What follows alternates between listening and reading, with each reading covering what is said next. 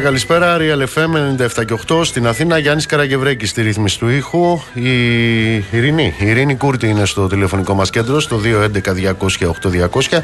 Ηλεκτρονική τρόπη επικοινωνίας με SMS, γραφετερία, κενό, το μήνυμά σας και αποστολή στο 19600 με email στη διεύθυνση στούντιο παπακυρίαλfm.gr. Νίκος Μπογιόπουλος, στα μικρόφωνα του αληθινού σταθμού της χώρας. Θα είμαστε μαζί μέχρι τις 9.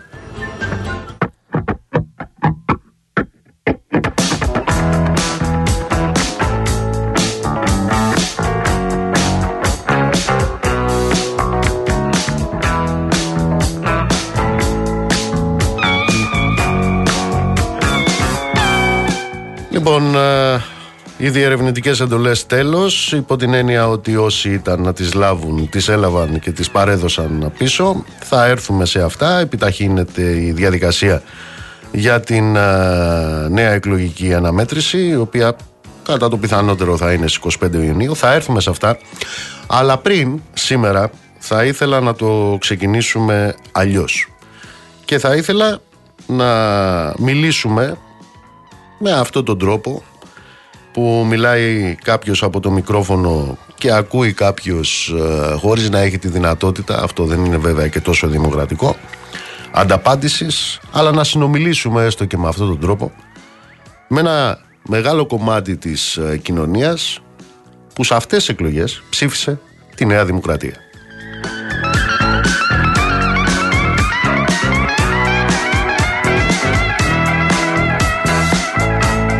Ξέρετε θέλω να πω σε αυτόν που μας ακούει, σε σένα δηλαδή που ανήκεις σε όσους τους πιάνει κρύος υδρότας όταν βλέπεις το χαρτί υγείας να έχει φτάσει 9 ευρώ στο σούπερ μάρκετ σε σένα που παθαίνεις ηλεκτροσόκ όταν βλέπεις το λογαριασμό του ρεύματος, σε σένα που το παιδί σου τρέχει για 500 ευρώ σε δύο δουλειές μερικής απασχόλησης όταν δεν είναι άνεργο σε σένα που βλέπεις το μισθό σου και τη σύνταξή σου να μην φτάνει μετά την, ε, την τρίτη βδομάδα του μήνα εσύ που πας στο Βεζινάδικο και σε πιάνει σύγκριο μπροστά στην, ε, στην αντλία εσύ που σου λένε ότι το δικό σου παιδί θα πάει στο διαλυμένο δημόσιο σχολείο και στο πανεπιστήμιο αλλά του, πορφυρο, του πορφυρογέννητου θα πάει στο ιδιωτικό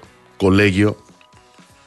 Εσύ που δεν είσαι αδιάφορος όταν βλέπεις να σου λένε ψέματα για ένα έγκλημα όπως αυτό το αδιανόητο έγκλημα στα τέμπη Μιλάω στον ψηφοφόρο της Νέας Δημοκρατίας εκείνον σε σένα που δεν σου φτάνουν για να πας πέντε μέρες διακοπές ή για να βάλεις πετρέλαιο και να ζεσταθείς το χειμώνα σε αυτόν τον ψηφοφόρο της Νέας Δημοκρατίας που πήγες στο νοσοκομείο γιατί αρρώστησες και τελικά αρρώστησες δυο φορές βλέποντας τη διάλυση που έχει επέλθει στο Εθνικό Σύστημα Υγείας. Αναφέρομαι σε αυτόν τον ψηφοφόρο της Νέας Δημοκρατίας που θες να πας ή να φύγεις από το νησί σου που θες να πας ή να μετακινηθείς από το χωριό σου και συναντάς στο δρόμο εφοπλιστές εργολάβους και τον Αλή Μπαμπά με τους 40 κλέφτες; Μιλάω για τον ψηφοφόρο της Νέας Δημοκρατίας που είδε στη Βουλή της Ελλάδας να ζιστόμουτρα αζωφικούς και ήθελε να ανοίξει γη και να τον καταπιεί από την τροπή. Μιλάω για εκείνο τον ψηφοφόρο της Νέας Δημοκρατίας που άκουσε τον έναν να του λέει ότι άμα δεν προσαρμοστεί θα πεθάνει. Και τον άλλον να βγάζει στο σφυρί τα σπίτια των ανθρώπων με τη δική σου ψήφο φίλε. Το έχει κάνει αυτό. Εσύ λοιπόν ο ψηφοφόρος Νέας Δημοκρατίας που δεν ανήκεις σε όσους μπουκώθηκαν με απευθείας αναθέσεις αυτά τα χρόνια που δεν ήσουν ρε αδερφέ τόσο άριστος για να σου τάξουν κανένα ρουσφέτη; Εσένα που σε νοιάζει τι κάνει και πώς τη βγάζει ο διπλανός σου; Εσένα που πήγες και ψήφισες Νέα Δημοκρατία ξέρεις πιστεύω ότι υπάρχει ένας μήνας να το ξανασκεφτείς. Δηλαδή να σκεφτείς τι; Δύο πράγματα. Το πρώτο, ότι αν όλα αυτά που είπα παραπάνω σου αρέσουν, τότε να ξαναπάς στις 25 Ιούνιου και να τους ξαναψηφίσεις. Αυτό θα κάνεις. Και αυτό πρέπει να κάνεις αν σου αρέσουν όλα τα προηγούμενα που είπαμε και ένα εκατομμύριο πράγματα που θα μπορούσαμε να πούμε αλλά δεν μας παίρνει ο χρόνος. Να ξαναπάς λοιπόν στις 25 Ιούνιου και να τους ξαναψηφίσεις. Λέγοντάς τους ότι καλά κάνουν όταν χαφιεδίζουν με τις υποκλοπές, ότι καλά κάνουν όταν ε, μπουκώνουν τραπεζίτες και φτιάχνουν πάτσιδες, ότι καλά κάνουν όταν φορολιστεύουν τα καρβέλια για να παριστάνουν μετά τους ευεργέτες με τα ψίχουλα των καλαθιών, καπαμά. Καλά κάνουν. Αυτό να τους πεις και αυτό θα πεις εάν σε ένα μήνα πας και τους ξαναψηφίσεις. Αλλά αν προχτές τους ψήφισες χωρίς να ανήκεις στους καλά κάνουν. Εν τούτης, τους ψήφισες γιατί φοβήθηκες μη και δεν υπάρχει τάχα μου σταθερή κυβέρνηση. Γιατί είπες όχ μη μας βρει τίποτα χειρότερο. Τους ψήφισες γιατί σε έχουν εξαπατήσει οι άλλοι που σου έκαναν το φίλο. Ξανασκέψου το λοιπόν. Γιατί ξέρεις όπως είδες κυβέρνηση βγήκε και θα βγει.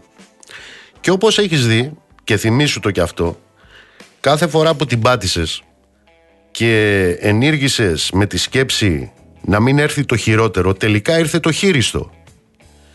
Όπως είδες αυτό με το οποίο απειλείσαι τώρα είναι να βρεθείς με μια κυβέρνηση ανεξέλεγκτης μαυρίλας και χωρίς καμία αντιπολίτευση σε ένα έργο που ήδη το βιώνεις στην πλάτη σου. Ξανασκέψου το λοιπόν και σκέψου ότι σε ένα μήνα δεν κρίνεται πλέον τι κυβέρνηση. Αυτό το οποίο κρίνεται σε ένα μήνα είναι τι αντιπολίτευση θα υπάρχει.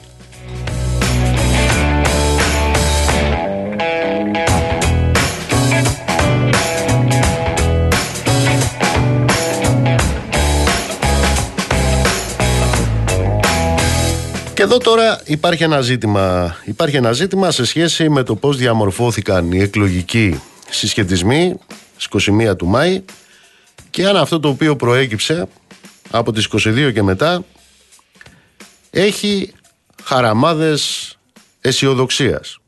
Και λέω χαραμάδες διότι εδώ υπάρχει ένα τοπίο καταθλιπτικής συντηρητικοποίησης.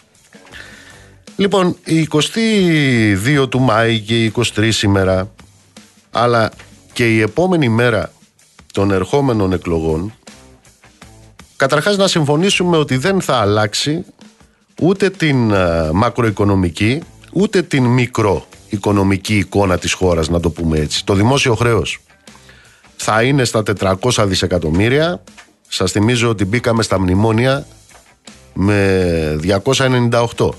Αλλά τώρα όλοι οι σωτήρες το, τα έχουν φτάσει, το έχουν φτάσει το δημόσιο χρέος στα 400 δισεκατομμύρια. Το ιδιωτικό χρέος θα είναι στα 270 δισεκατομμύρια. Ο πληθωρισμός στα τρόφιμα θα είναι στο 15%. Οι πληστηριασμοί θα καραδοκούν για 700.000 οικογένειες. Αυτά τα 2.700.000 άνθρωποι θα διαβιούν σε συνθήκες φτώχειας και κοινωνικού αποκλεισμού. Ο μέσος μισθός θα παραμείνει κάτω από τα 1000 ευρώ. Το ερώτημα λοιπόν είναι τι μπορεί να σταθεί εμπόδιο σε μια ακραία νεοφιλελεύθερη βαρβαρότητα που ποζάρει πλέον με τον αέρα μιας σαρωτικής εκλογικής επικράτησης και μάλιστα προπαγανδίζοντας την τάχα μου δικαιωμένη και ξεστορμίζοντας για κάθε άλλη νέα αντιλαϊκή ρύθμιση που θα φέρει και που θα διαπράττει, τι θα ξεστομίζει. Αυτά θέλει ο, ο λαός. Γι' αυτά μας ψήφισε. Απέναντι λοιπόν σε αυτό το τοπίο Ένα τοπίο το οποίο δεν διαμορφώθηκε σε μία μέρα και θα έρθω στη συνέχεια στους κυρίους του ΣΥΡΙΖΑ οι οποίοι έχουν βρει ακριβώς τι φταίει για όλο αυτό. Ξέρετε τι φταίει για τον ΣΥΡΙΖΑ; Όλοι οι άλλοι φταίνε. Εκτός από τον ΣΥΡΙΖΑ. Θα έρθουμε σε αυτούς στη συνέχεια. Απέναντι λοιπόν σε όλο αυτό το οποίο διαμορφώνεται υπάρχει απάντηση. Αχνοφαίνεται στο μία απάντηση. Στο προχτεσινό εκλογικό αποτέλεσμα.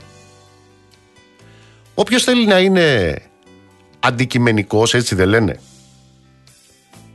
Αυτό το οποίο είδαμε στο προχτεσινό εκλογικό αποτέλεσμα είναι πέντε πολιτικοί φορείς να μπαίνουν στη Βουλή, εκ των οποίων οι τέσσερις έχουν ψηφίσει μνημόνια.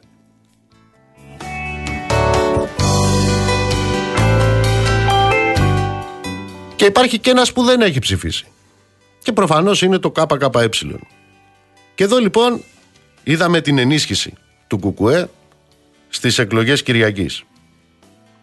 Έχεις λοιπόν την άνοδο του ΚΚΕ, έχεις μια εμπιστοσύνη που του δείξανε πολλές νέες δεκάδες χιλιάδες ψηφοφόρων. Είδαμε ένα πανελλαδικό ποσοστό του ΚΚΕ που συμβαδίζει με μια νέου τύπου επιρροή, αύξηση της επιρροής του. Κατά τη γνώμη μου είναι πολύ σημαντικό ότι έχεις ένα κομμουνιστικό κόμμα το οποίο είναι τρίτο κόμμα στο λεκανοπέδιο, ενισχυμένο σε σημαντικά αστικά κέντρα της χώρας, σε εργατικές γειτονιές μεγάλων πόλεων, σε περιοχές που συγκεντρώνεται ένα μεγάλο μέρος του εργατικού δυναμικού. Αυτό είναι ένα στοιχείο της προκτεσινής εκλογικής αναμέτρησης. Ξαναλέω, μια εκλογική αναμέτρηση με πέντε κόμματα, εκ των οποίων τα τέσσερα, με τον ένα ή τον άλλο τρόπο, είτε ως πολιτικοί φορείς, είτε με την ε, μορφή των πολιτικών τους ηγεσιών, θυμίζω ο Βελόπουλος έχει ψηφίσει μνημόνια, έτσι. Πέρα από το ότι έχει ε, στην κατοχή του τις επιστολές του Ιησού, έχει στην κατοχή του, στο ενεργητικό του και την ψήφιση μνημονίων. Αυτοί λοιπόν έχουν ψηφίσει, έχουν τοποθετηθεί και έχουν στρατευτεί σε ένα ορισμένο πλαίσιο μιας συγκεκριμένης πολιτικής με πολύ συγκεκριμένη κατεύθυνση. Το ερώτημα λοιπόν που τίθεται στη νέα εκλογική αναμέτρηση σε ένα μήνα είναι σε αυτή την αυτοδύναμη λέλαπα της νέας δημοκρατίας. Υπάρχει αντιπολίτευση. Η απάντηση που δίνει το προχτεσινό εκλογικό αποτέλεσμα είναι ότι υπάρχει αντιπολίτευση. Μόνο που αυτή πρέπει και να ενισχυθεί και να δυναμώσει και να ψηλώσει. Και εξ αντικειμένου, με βάση την πολιτική γεωγραφία, αυτή η αντιπολίτευση, αυτή η οποία είναι κανονική αντιπολίτευση, δεν ψηφίζει το 50% των νομοσχεδίων της Νέας Δημοκρατίας, ούτε το 70% των νομοσχεδίων της Νέας Δημοκρατίας, όπως το Πασόκ. Που από τη μια μέρα στην άλλη δεν είδε τον Τραμπ από διαβολικό αγγελικό, που δεν ξεπούλησε ούτε αεροδρόμια, ούτε τρένα και που δεν ψήφισε μαζί με τη Νέα Δημοκρατία το Πασόκ και όλους τους υπόλοιπους μνημόνια. Αυτή λοιπόν η αντιπολίτευση υπάρχει. Και ξαναλέω λοιπόν κατά τη γνώμη μου, βαθύτατα υποκειμενική, ναι είναι αλήθεια, το διακύβευμα των επόμενων εκλογών δεν είναι πια τι κυβέρνηση, αλλά τι αντιπολίτευση. Κυβέρνηση εξελέγει. Τώρα η χώρα, ο λαός χρειάζεται αντιπολίτευση. Και όταν λέμε αντιπολίτευση, εννοούμε πραγματική αντιπολίτευση. Στέρεη αντιπολίτευση, σίγουρη αντιπολίτευση. Αποφασισμένη αντιπολίτευση. Πεπειραμένη αντιπολίτευση και βεβαίως δυνατή αντιπολίτευση. Και όχι μούφα, αλλά κανονική. Εάν αυτό το οποίο υπερψηφίστηκε προχτές για λόγους τους οποίους έχουμε δει και θα συνεχίσουμε να αναλύουμε. Είναι μια δεξιά κυβέρνηση αφού αυτό λέει το πολιτικό εκρεμές όσο θέλουν και να το σβήσουν με γομολάστιχα οι αναλυτές της Βούρτσας. Αφού λοιπόν αυτό το οποίο εξελέγει προχτές είναι μια τέτοια κυβέρνηση, αυτό το οποίο χρειάζεται εδώ είναι μια κανονική αριστερή αντιπολίτευση. Γιατί; Για να μπορεί να αντικρούσει όσα έρχονται, για να μπορεί να επιβάλλει ακύρωση μεθοδεύσεων, για να μπορεί να κατακτήσει νίκες μέσα στη ζωή, μια ζωή που δεν τελειώνει τις βραδιές των εκλογών και γιατί απέναντι στην μυρολατρική ενατένιση των ε, κοινωνικών και πολιτικών σχετισμών μπορεί να αντιπαραβάλει εκείνη την ενεργητική στάση για να ανοίξει δρόμους νέων ελπιδοφόρων αυτή τη φορά κοινωνικών και πολιτικών συσχετισμών. Ως εκ τούτου λοιπόν οι εκλογές στις 25 Ιούνιου δεν είναι ούτε επαναληπτικές ούτε δεύτερος γύρος. Οι εκλογές στις 25 Ιούνιου είναι νέες εκλογές. Και αυτές είναι που θα γράψουν τον ε, τελικό σε αυτή τη φάση πολιτικό και εκλογικό συσχετισμό.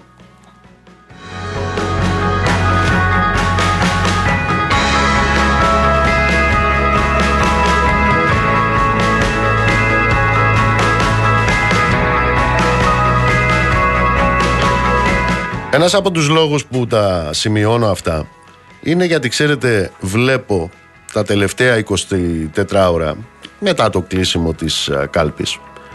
Βλέπω διαφόρους να έχουν πάρει το σκονάκι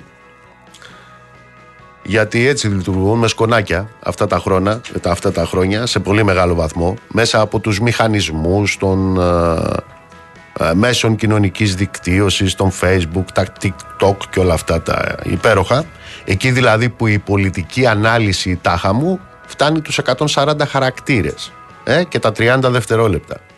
Εκεί λοιπόν αυτοί οι μηχανισμοί έχουν αρχίσει να δουλεύουν ξαναλέω το πήραν το σκονάκι και ως εκ τούτου λοιπόν βλέπω στον ΣΥΡΙΖΑ να έχουν εντοπίσει τα αίτια αυτού του εκλογικού αποτελέσματος. Και πού τα έχουν εντοπίσει τα αίτια, δεν τα έχουν αντιμετωπίσει, δεν τα έχουν εντοπίσει βέβαια ούτε στα μνημόνια που ψηφίσανε. Δεν τα έχουν εντοπίσει στο γεγονός ότι μέχρι τον έμφυα κρατήσανε. Δεν έχουν εντοπίσει τα αίτια αυτού του εκλογικού αποτελέσματος ούτε στο είδος της τάχα μου αντιπολίτευσης που άσκησαν αυτά τα τέσσερα χρόνια, αλήθεια, τους είδατε ποτέ σε καμιά συγκέντρωση εκεί κάτω στην Κόσκο; Τους είδατε ποτέ σε καμιά συγκέντρωση στα παιδιά που έκαναν τις απεργιακές κινητοποιήσεις; Στην eFood; Τους είδατε ποτέ σε έναν αγώνα που δίνουν οι εργάτες για να μην ξεπουληθεί και η Λάρκο; Τους είδατε σε κανένα αγώνα ποτέ; Βρήκαν όμως τα αίτια του εκλογικού αποτελέσματος και το αίτιο το βασικό είναι ότι πολεμήθηκαν λέει από το ΚΚΕ. Ξέρετε ποιο είναι το δυστύχημα με αυτή την προσέγγιση του ΣΥΡΙΖΑ; Το δυστύχημα με αυτή την ε, προσέγγιση του ΣΥΡΙΖΑ είναι ότι δεν εξελέγει ο κύριος Αντώναρος. Οπότε ε, θα έχουμε από ό,τι φαίνεται μία αριστερή φωνή λιγότερη στη Βουλή για να μας εκλαϊκεύσει ακόμα περαιτέρω ο ΣΥΡΙΖΑ ποιος είναι αυτός που πήρε τη Νέα Δημοκρατία από 28% το Σεπτέμβρη του 2015 και την πήγε στο 40% τον Ιούνιο του 19 και τώρα στο 41%.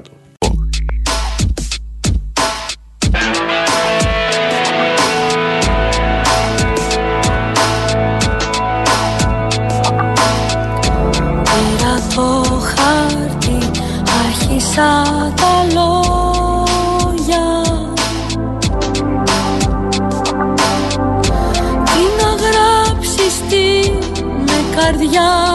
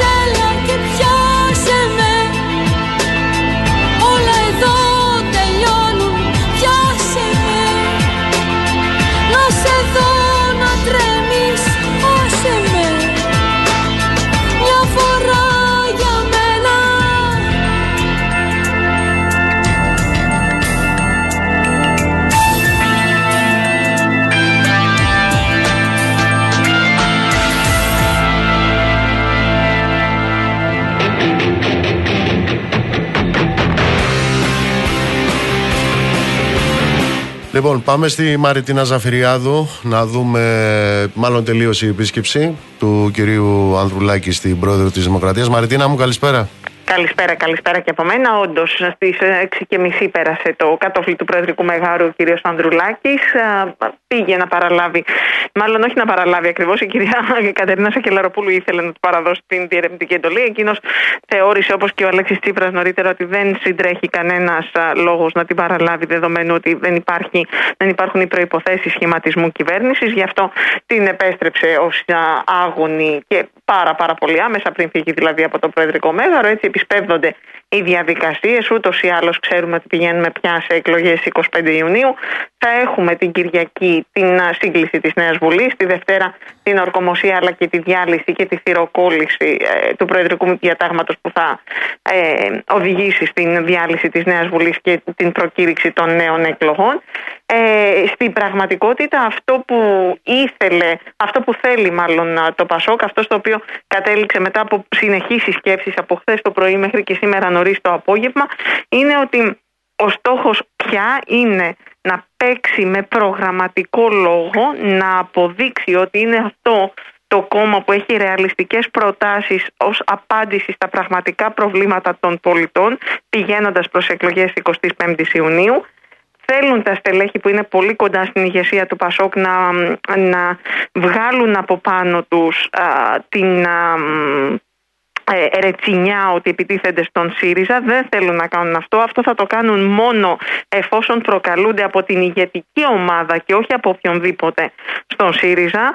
Ε, ο στόχος τους είναι να δώσουν απαντήσεις στα σοβαρά προβλήματα έτσι όπως οι ίδιοι τα καταγράφουν. Μιλάνε για την προστασία της πρώτης κατοικίας, για, για το ιδιωτικό χρέος, για το ΕΣΥ, για μια σειρά από προβλήματα που αντιμετωπίζει ο μέσος πολίτης. Θέλουν να δείξουν ότι είναι η ισχυρή, αξιόπιστη, προοδευτική αντιπολίτευση του, ε, του τόπου. Με λίγα λόγια θέλουν να γίνουν αξιωματική αντιπολίτευση. Αν θα τα καταφέρουν ή όχι, 30 μέρες περίπου μένουν, θα το δούμε. Δεν θέλουν, λες, ε, λένε να τσακώνονται με το ΣΥΡΙΖΑ, τσακώνονται όμως.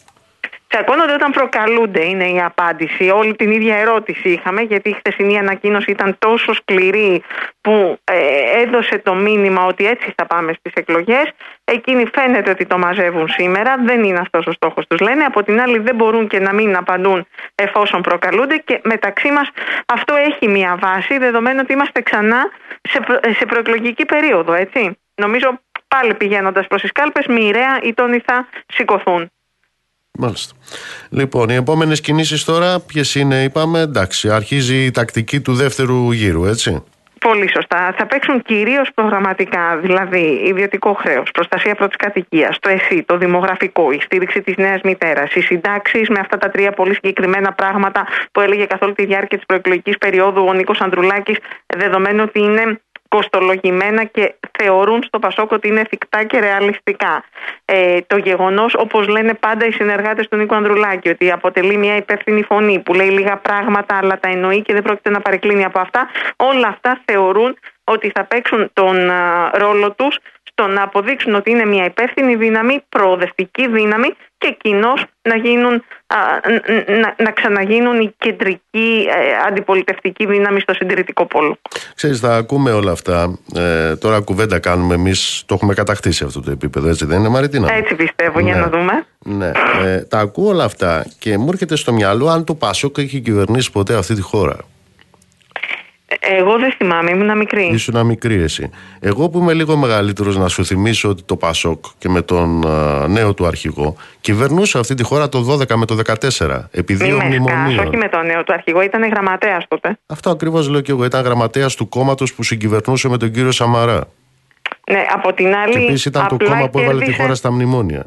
Α, ναι. Τώρα θέλεις τον αντίλογο το δικό μου ή του Πασόκ; Όχι, α, του Πασόκ έχει. Ε, Πώς δεν έχει, προφανώς είναι; και έχει το Πασόκ. Ο αντίλογος του Πασόκ είναι ότι τη χώρα στα μνημόνια την έβαλε η κυβέρνηση Καραμαλή, την Α. οποία έχει εντάξει ή τέλος πάντων έχει αποδεχθεί ο ΣΥΡΙΖΑ με την παρουσία του τότε κυβερνητικού εκπροσώπου στα ψηφοδέλτια του. Και όσο για το ότι είναι γραμματέας, θέλω να σου θυμίσω ότι πήρε την κεντρική επιτροπή του Ευάγγελου Βενιζέλου τριαμβευτικά και δεν μπορούσε να γίνει αλλιώς αυτό να αναλάβει γραμματέας. Α, ήταν τσακωμένη δηλαδή; Ε, νωρίτερα δεν ήταν και αγαπημένη, Μάλιστα. Να το πούμε. Οκ, λοιπόν. Άρα το Πασόκ Μικρή, ψήφισε μικρή, ξέρεις. μνημόνια. Ναι. Ψηφί, ψήφισε μνημόνια το Πασόκ επειδή ε, μ, ε, το έκανε η Νέα Δημοκρατία και μετά συγκυβέρνησε με τη Νέα Δημοκρατία που είχε φέρει τα μνημόνια. Για το καλό της χώρας, τα παιδιά. Γεια σου Μαριτινά. Καλή συνέχεια. Γεια.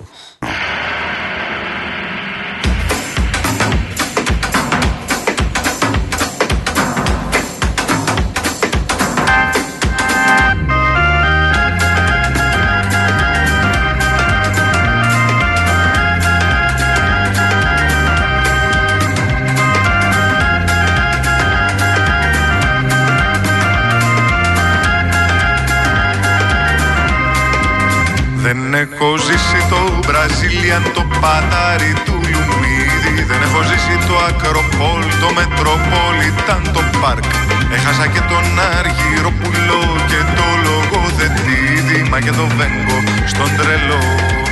Του Λούνα Παρκ δεν πήγα στην οδό ονείρων ή στο απέναντι του νίκη. Ούτε κατέβηκα σκαλιά προς το υπόγειο του Κουν Αν πω στο μόνιμο της θέατρο αλήπη ή αλήγη Στο αντίκτη μάντρα. Κι αν φωνάξω δεν θα ακούν. Πατέρα παίρνουν τηλέφωνο λένε πως πατέρα είσαι νεκρός. Κι εγώ γυρίζω στο σπίτι με τα πόδια Είμαι ο μπάσταρδος γιος Κάτω απ' την άσφαλτο καίει το παλιό χώμα Και οι ανοιγμένες στοές Και μες στο σώμα μας κλαίει το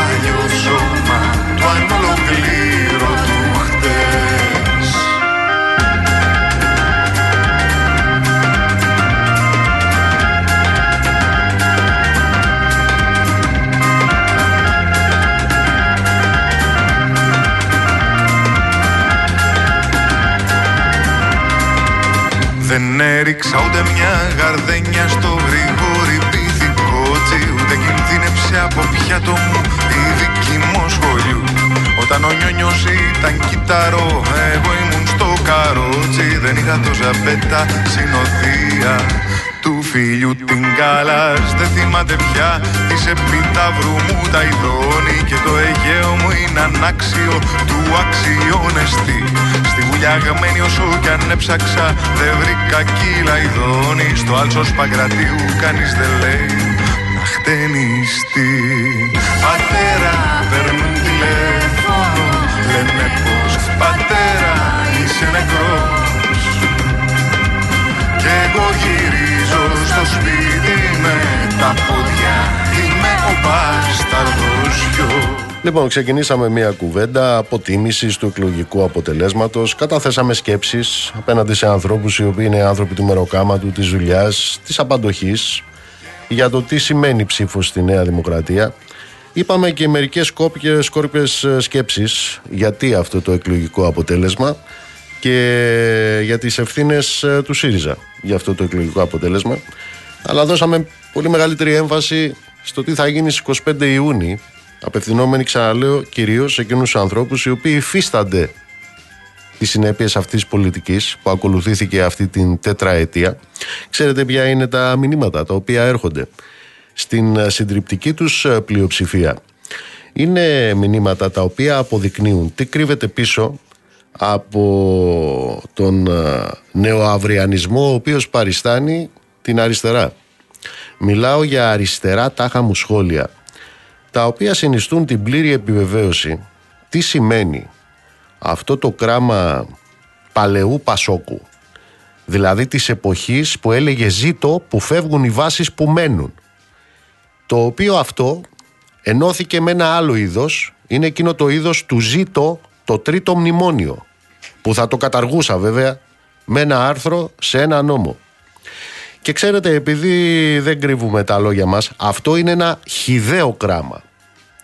Είναι αυτό το οποίο πανηγυρίζει ή προσπαθεί να ρίξει τις ευθύνες σε άλλους για το γεγονός ότι πήρε τη Νέα Δημοκρατία της Μαυρίλας, τον Βορύδη, Γεωργιάδη, Πλεύρη, της αριστείας του κυρίου Μητσοτάκη, πήρε τη Νέα Δημοκρατία του 28% το 2015 και την πήγε 40% στο 2019 και το 2023.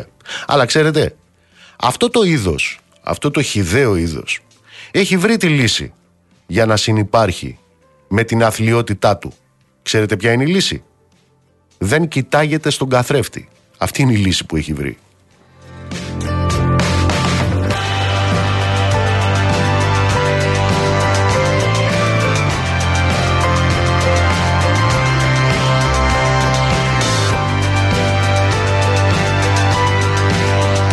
Για να πάω τώρα στους άλλους, ε, να σου πω κάτι κύριε Ανδροκλήμου. Ε, καλά θα κάνετε να ξαναπάτε να ψηφίσετε αυτό που ψηφίσατε αυτή την Κυριακή.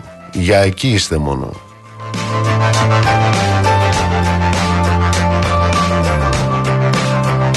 Το ίδιο και εσείς κύριε Σωτήρη μου.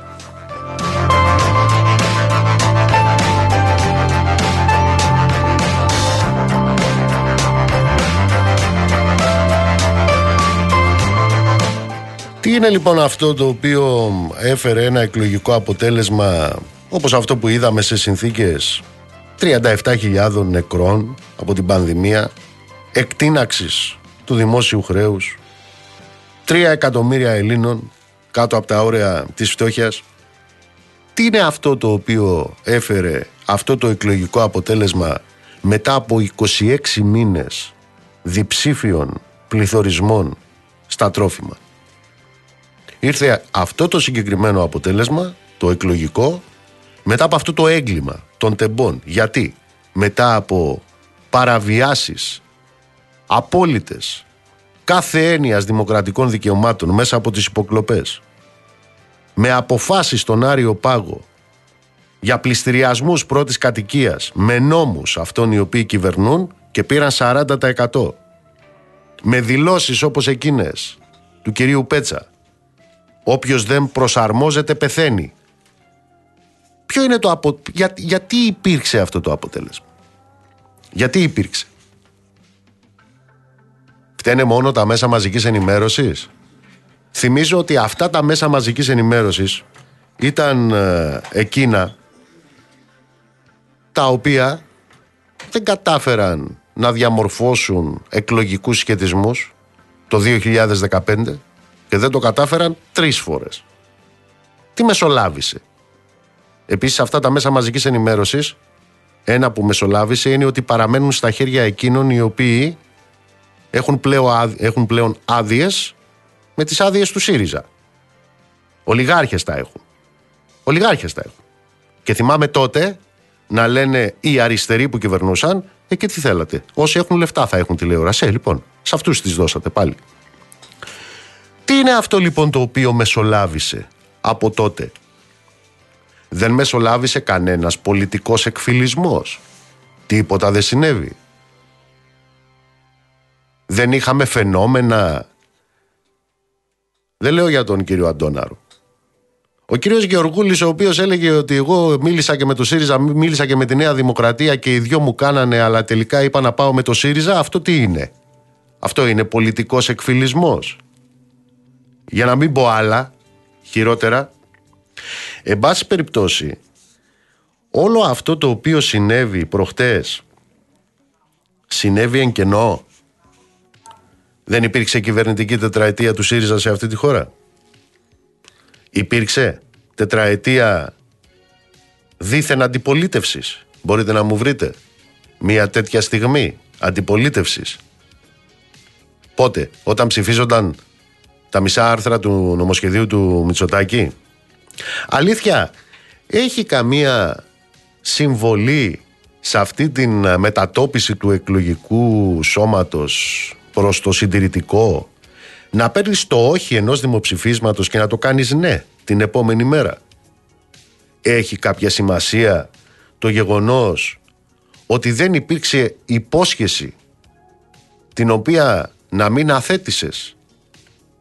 Παίζει κάποιο ρόλο το γεγονός ότι ξέσκισες στους φόρους αυτό το οποίο αποκαλούσες μεσαία στρώματα για να φτάσεις παραμονές ετούτων εδώ των εκλογών να πεις ότι η μεσαία τάξη είναι αυτή που έχει 5.000 το χρόνο.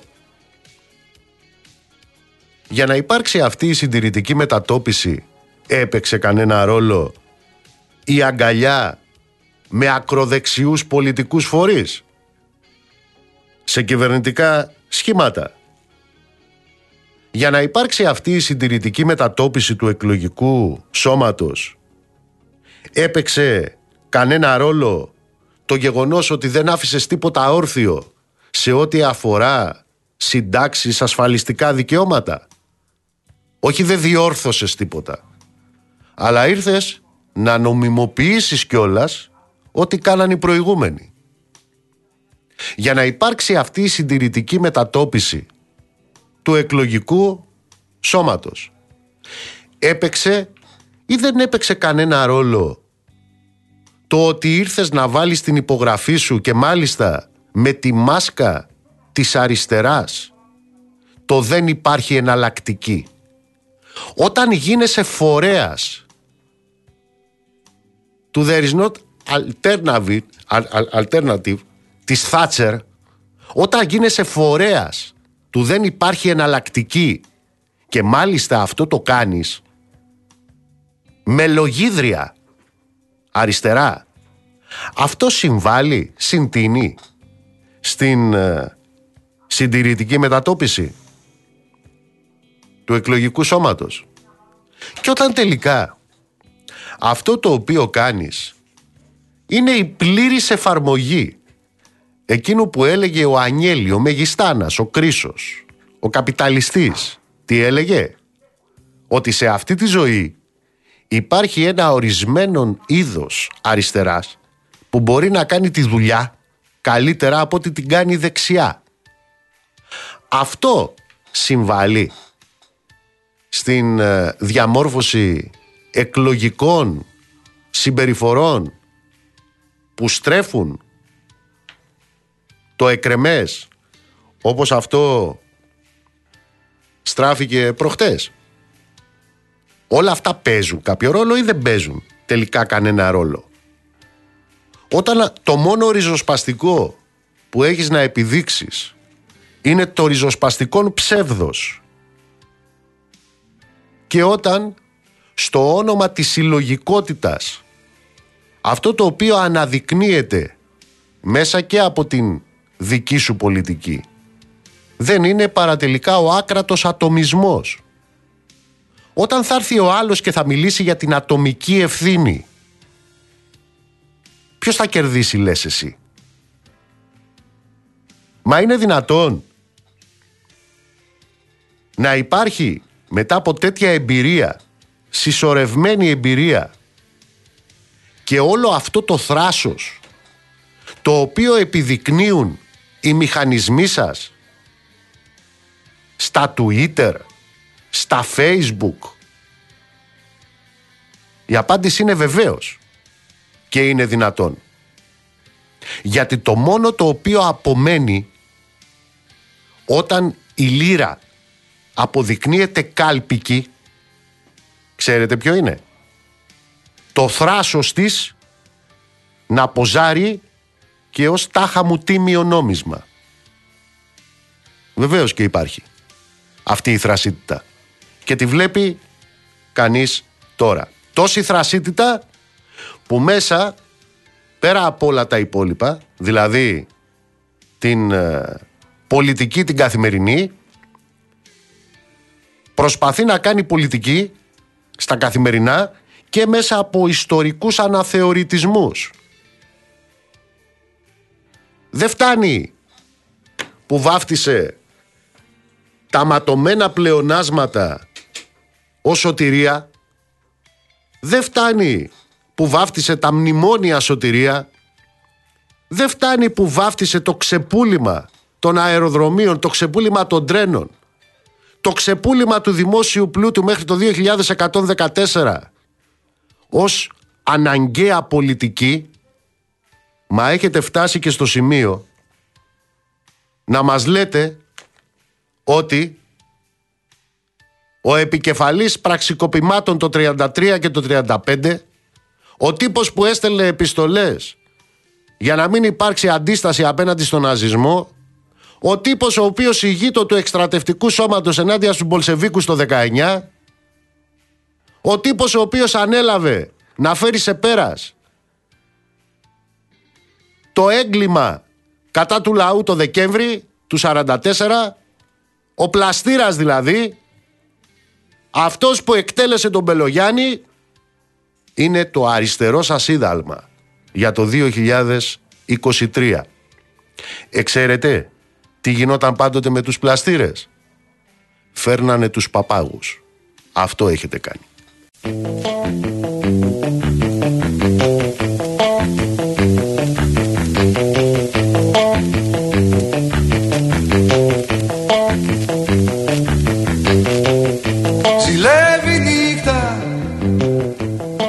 από το φως της έχεις πάρει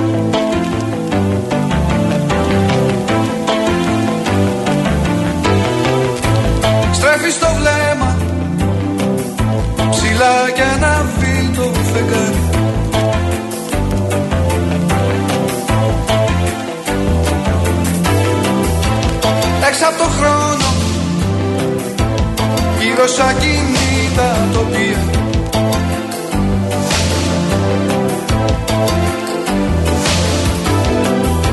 Χορεύεις μόνη μέσα σε μια φωτογραφία.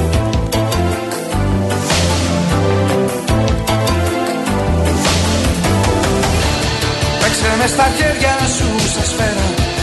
Πετάμε ψηλά στον αέρα Δώσε μου πνοή απ' την πνοή σου Να ξαναγεννηθώ μαζί σου.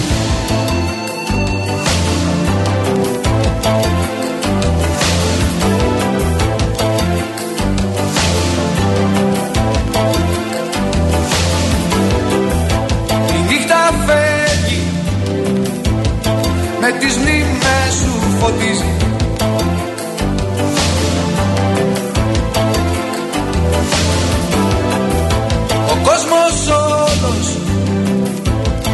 γύρω από σένα ναι, γυρίζει Καλησπέρα, καλησπέρα σε όσους μπήκατε τώρα στη συχνότητα. Δεύτερη ώρα της εκπομπής Real FM 97 και 8 στην Αθήνα. Γιάννης Καραγευρέκη στην ε, ρύθμιση του ήχου. Ειρήνη Κούρτη στο τηλεφωνικό μας κέντρο στο 211-200-8200. Ηλεκτρονική τρόπη επικοινωνίας με SMS, γραφετερία, αλκενό, το μήνυμά σας και αποστολή στο 19600 με email στη διεύθυνση studio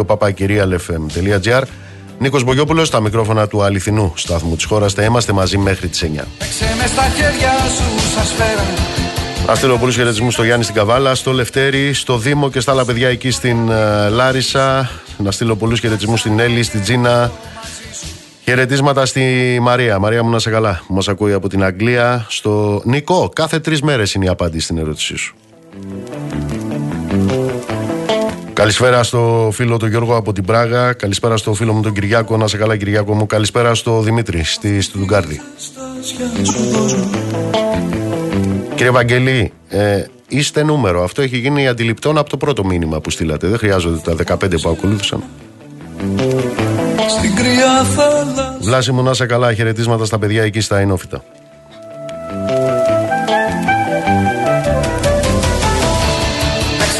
Ινόφυτα.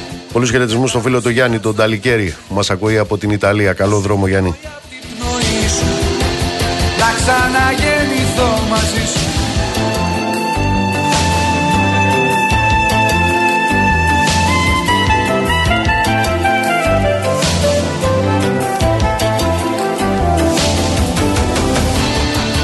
στα χέρια σου στο σφαίρα Πετάμε ψηλά στο...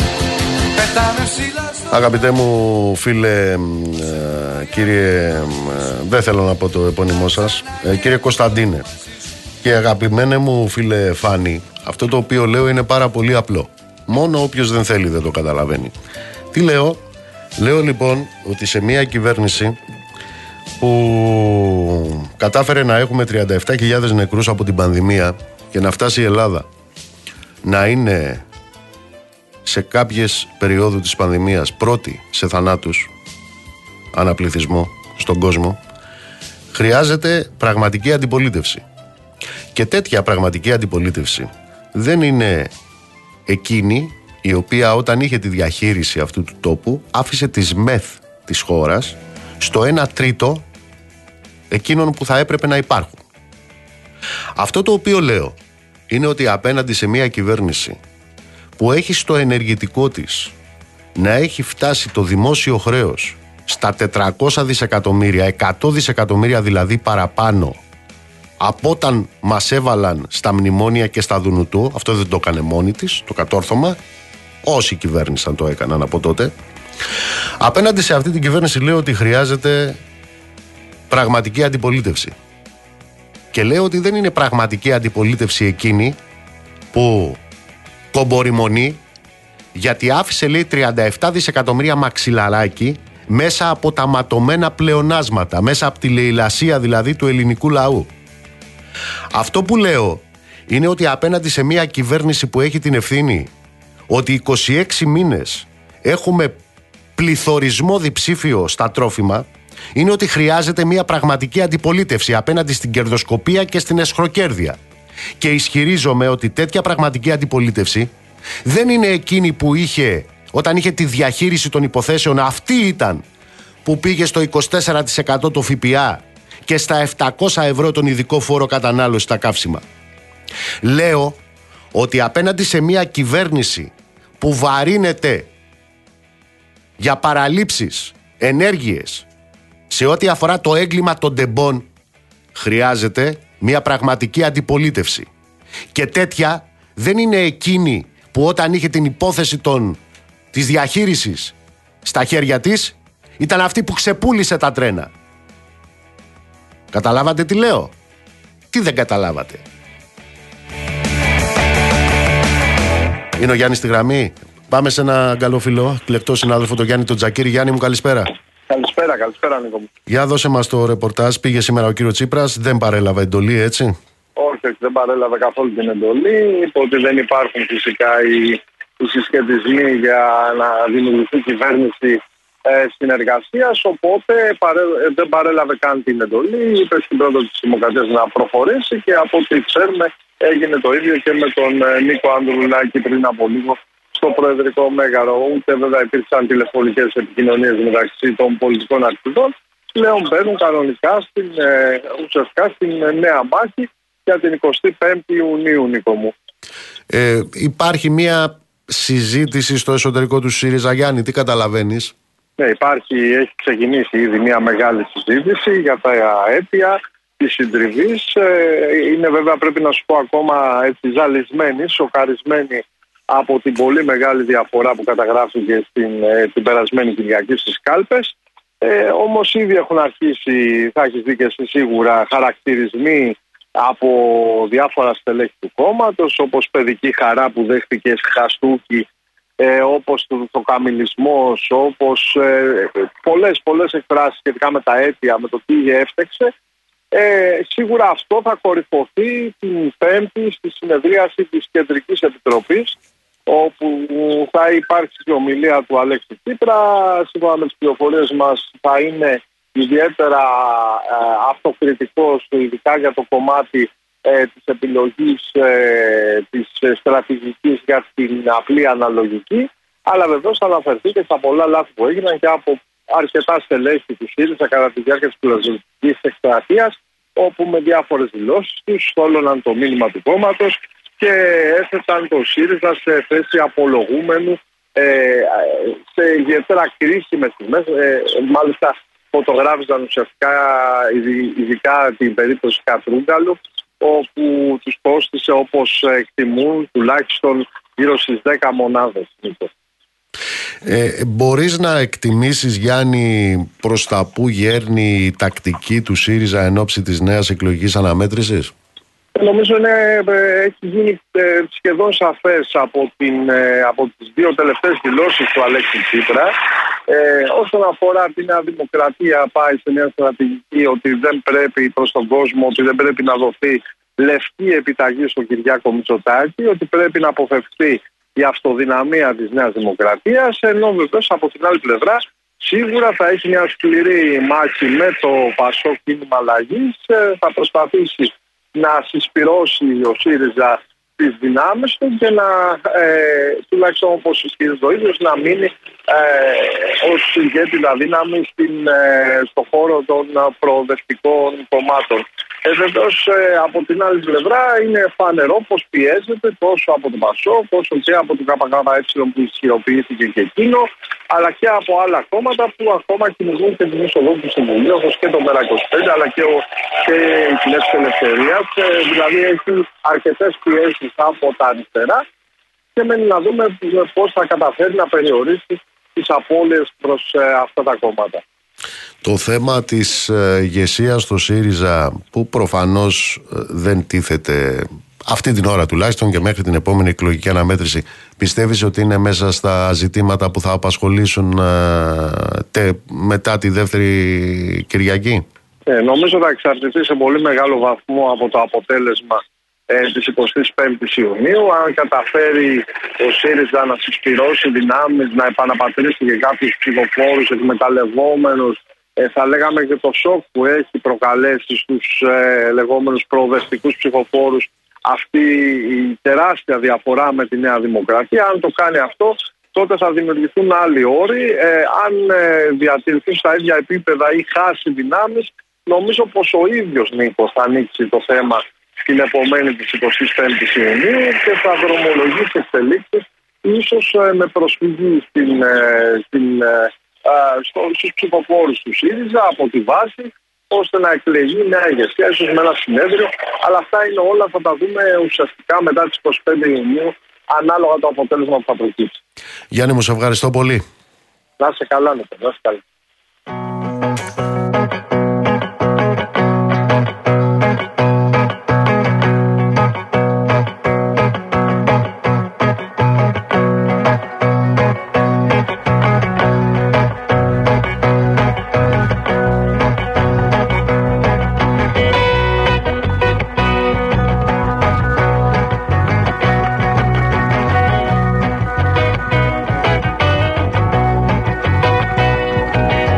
Αν ναι, μην το ξεχάσω, ε, θα έχετε δει, εντάξει, από την πλευρά της Νέας Δημοκρατίας, ε, όσοι εμφανίζονται τώρα στα μέσα μαζικής ενημέρωσης, είναι ε, ε, χαμόγελο, μια γλυκύτητα, έτσι, με, με όλα εκείνα τα οποία βγάζουν από πάνω τους κάθε σκέψη για αλαζονία, σεμνότητα και ταπεινότητα που έλεγε ένας παλιότερος. Ε, βεβαίως υπάρχουν και οι σουπιές, οι πολιτικές σουπιές, έτσι, για να μην παρεξηγούμαστε. Ε, θα είδατε τον κύριο Γεωργιάδη που το βράδυ, από το βράδυ των εκλογών έβαλε ε, ως στόχο τις 180 έδρες λέει στις επόμενες εκλογές για τη Νέα Δημοκρατία γιατί; Για την αναθεώρηση ε, των άρθρων του συντάγματος ενώ βεβαίως ξέρει πάρα πολύ καλά πως αυτό δεν έχει καμία σχέση με τη διαδικασία που προβλέπει το ίδιο το Σύνταγμα για την αναθεώρηση ώστε να ολοκληρωθεί σε αυτή ε, ε, αλλά στην επόμενη Βουλή. Τώρα, εδώ για να μην ε, μπερδευόμαστε, έτσι. Όχι ότι δεν έχουν στα σχέδιά τους την αναθεώρηση, αλλά γιατί ε, όλο αυτό τώρα ε, ανακοινώνεται την ώρα που πάμε για εκλογές τον Ιούνιο και τούτο γιατί θέλουν να αποφύγουν τη χαλαρή ψήφο από τους ψηφοφόρους της Νέας Δημοκρατίας στις επόμενες εκλογές. Ε, οι της Νέας Δημοκρατίας ξέρουν πολύ καλά πως ε, η σίγουρη αυτοδυναμία της Νέας Δημοκρατίας με το πριμ του νέου εκλογικού νόμου ε, και η τεράστια διαφορά που διαμορφώθηκε από τον δεύτερο ενδεχομένως κάνει αρκετούς που ψήφισαν Νέα Δημοκρατία την προηγούμενη Κυριακή να μην προσέλθουν αυτή τη φορά ε, στις κάλπες ειδικά από μακρινές αποστάσεις. Επίσης ε, ξέρουμε πολύ καλά πως ε, πολλοί που ψηφίζουν Νέα Δημοκρατία το κάνουν, έτσι έχουν, αυτές είναι οι συνέπειες των προσωποπαγών κομμάτων, το κάνουν και για το Σταυρό, έτσι, σε συγκεκριμένους υποψηφίους και όταν αυτός δεν έχει εκλεγεί είναι πολύ πιθανό στις επόμενες που δεν έχει σταυρουλάκι προτίμησης αντί να προτιμήσουν ε, να πάνε να ψηφίσουν ε, σου λέει πάει ο δικός μας Άιντε να δούμε τώρα. Δεν έχει και νόημα. Αφήστε που το έχουμε ξαναδεί αυτό σε αυτά τα κόμματα. Εκείνοι οι υποψήφιοι βουλευτές ε, που δεν εκλέγονται ε, δεν θα κάνουν και προεκλογικό αγώνα με τον ίδιο ζήλο ε, όπως κάνανε το προηγούμενο. Δεν λέω τώρα κάποιοι λόγω πικρίας να κάνουν και πόλεμο, δεν είμαι και τόσο κακόπιστος. Έτσι λειτουργεί πάντα αυτό το συστηματάκι. Όσο εκ τούτου λοιπόν θέλουν να αποφύγουν με όλους τους τρόπους την χαλαρή ψήφο ε, και το ρίξανε λοιπόν αυτό. Ε, πάμε λέει για 180 έδρες και για αλλαγή, ε, του, και αλλαγή του συντάγματος. Επαναλαμβάνω, αυτό δεν σημαίνει ότι δεν το έχουν ε, στα σκαριά. Βεβαίως θέλουν και μια παιδεία με ίδρυση ιδιωτικών πανεπιστημίων, βεβαίως θέλουν και την ιδιωτικοποίηση της υγείας, βεβαίως θέλουν ε, να ξαναγυρίσουμε και σε εποχές της πλατείας ε, Κλαθμόνος με την ε, μονιμότητα στο δημόσιο.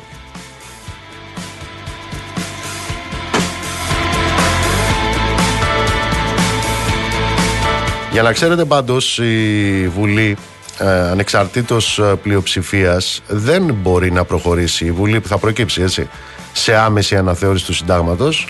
Ωστόσο και είναι ακριβές αυτό η επόμενη κυβέρνηση εφόσον έχει 180 βουλευτές ε, μπορεί να θέσει τι, το πλαίσιο της αναθεώρησης.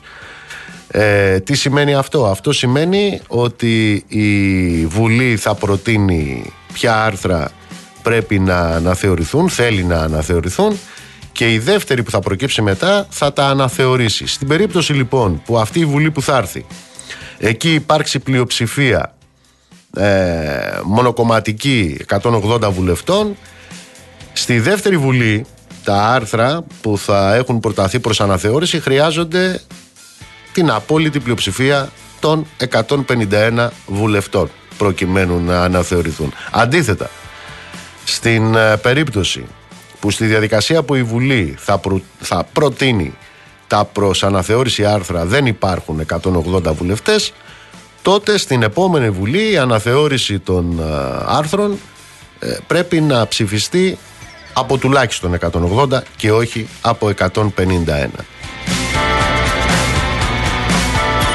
Εν ολίγης, λοιπόν, εφόσον η κυβέρνηση στην επόμενη Βουλή, η Νέα Δημοκρατία δηλαδή, έχει καταφέρει να έχει 180 βουλευτές μπορεί να ορίσει χωρίς καμία συνένεση από άλλα κόμματα το πλαίσιο της αναθεώρησης προτείνοντας αλλαγές σε άρθρα. Ως εκ τούτου λοιπόν αυτό είναι το θέμα που αφορά το Σύνταγμα. Ε, το γεγονός ξαναλέω ότι τίθεται τούτη την ώρα με τον τρόπο που τίθεται περισσότερο έχει να κάνει με τις ανάγκες της ε, κάλπης που θα στηθούν σε ένα μήνα και λιγότερο με την δεδομένη επαναλαμβάνω πρόθεσή τους να τα ξεμπουντουλώσουν όλα.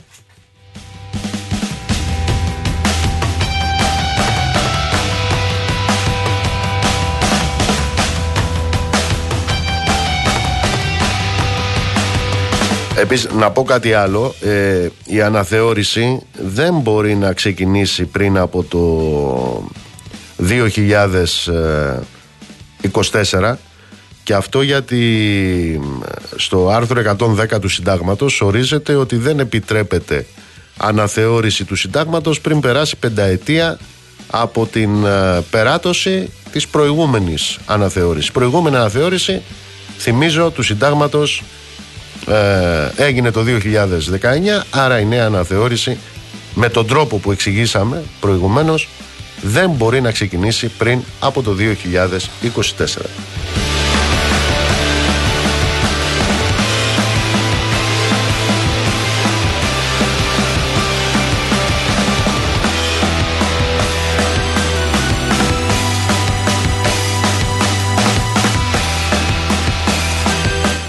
Μην ξεχάσω να σας πω ότι είχαμε μία ε, παρέμβαση άνωθεν ε, και μάλιστα την είχαμε ανήμερα των εκλογών, έτσι.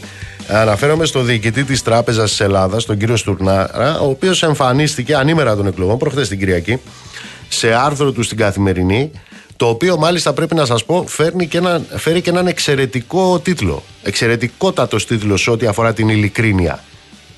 Ποιος είναι ο τίτλος; Τι πρέπει να κάνει η επόμενη κυβέρνηση στην οικονομία. Μίλησε ο τραπεζίτης, ο κύριος τραπεζίτης μίλησε.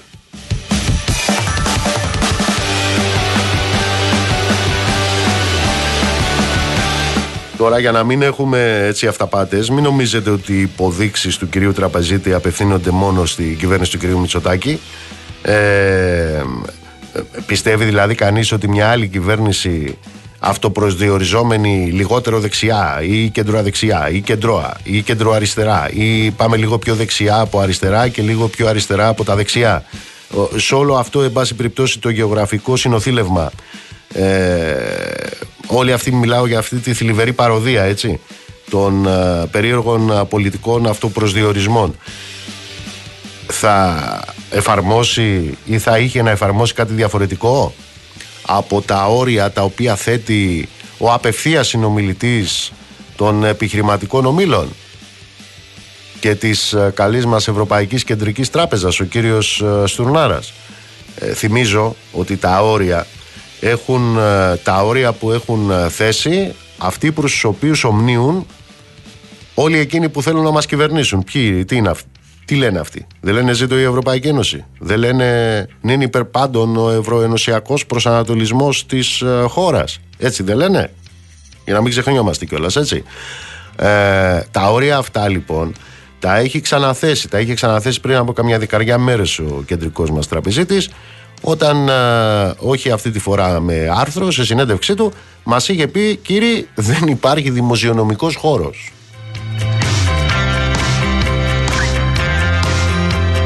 Και ξέρετε ποτέ δεν υπάρχει δημοσιονομικός χώρος. Δημοσιονομικός χώρος δεν υπάρχει άμα είναι να δώσει κανένα μισθό. Άμα είναι να δώσει καμιά σύνταξη. Δημοσιονομικός χώρος δεν υπάρχει άμα είναι να αυξήσει καμιά δαπάνη για την υγεία και την παιδεία. Και επειδή δεν υπάρχει τέτοιος δημοσιονομικός χώρος, γι' αυτό λοιπόν 4,5 δισεκατομμύρια είναι τα παραπανίσια, παραπανίσια έσοδα από φόρους που μετρήσανε μέσα στο 2022 πάνω και από εκείνα που είχαν προϋπολογίσει. Καταλάβατε; Έχουν 4,5 δισεκατομμύρια παραπάνω φορολιστία από την προϋπολογισμένη. Αυτός είναι ο δημοσιονομικός τους χώρος.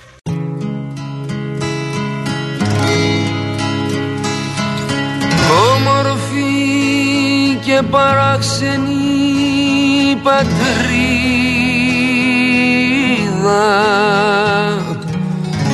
Ω σαν αυτή που μου λάχε δεν είδα.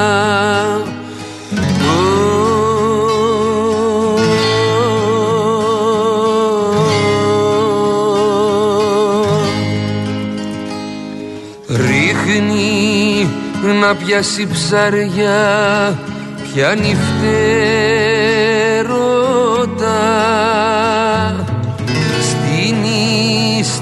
στη καράβι κήπος στα νερά.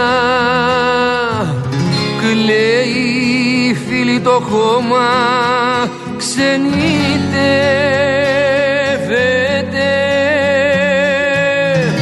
Μένει στους πέντε δρόμους αντριεύεται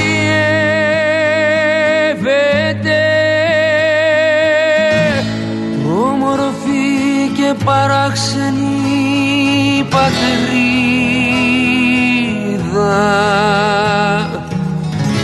Ως σαν αυτή που μου λάχε δεν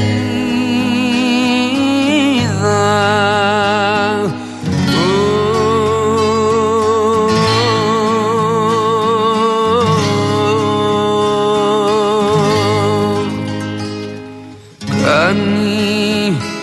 να πάρει πέτρα την επάρατα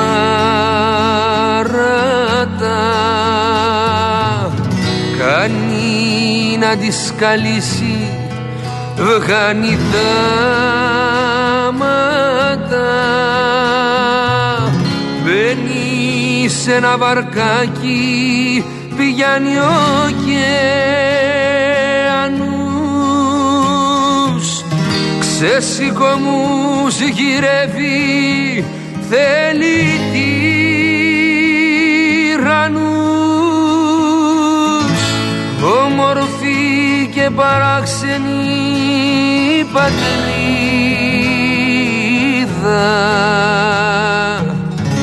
Ως σαν αυτή που μου λάχε δεν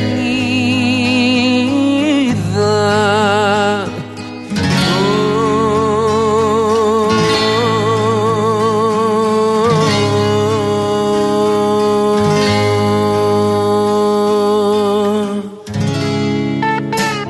είμαστε, Real FM 97 και 8 στην Αθήνα. Γιάννης Καραγευρέκη στη ρύθμιση του ήχου, Ειρήνη Κούρτη στο τηλεφωνικό μας κέντρο, Νίκος Μπογιόπουλο στα μικρόφωνα. Να στείλω πολλούς χαιρετισμούς στον αγαπημένο μου το Στέργιο, στον Γιώργο, στον Απόστολο. Αυτό ακριβώς λέω, κύριε Γιάννηρη. Αυτό ακριβώς λέω που σημειώνετε και εσείς στο μήνυμά σας.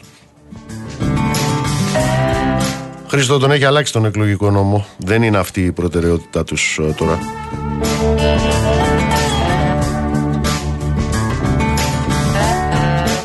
Η Ειρήνη θα μπεις στο web του Αντένα και από όσο καταλαβαίνω εκεί θα βρεις ε, την εκπομπή της εκλογικής βραδιάς. Πολλούς χαιρετισμούς στο Δημήτρη, στο Δημήτρη που μας ακούει από τη Βοστόνη, στο Γιάννη που μας ακούει από τη Νέα Υόρκη, Νικόλα να σε καλά. Καλησπέρα στην, ε, στον Κυριάκο που μας ακούει από την Ολλανδία, στο Χρήστο, στη Θεσσαλονίκη. Γεια σου Πύρο.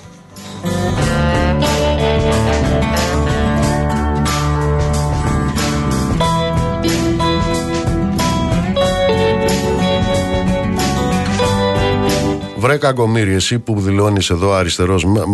Το μόνο αριστερό που μπορούσε να είσαι είναι να είσαι αριστερό ψάλτης. Τίποτα άλλο δεν μπορείς να είσαι.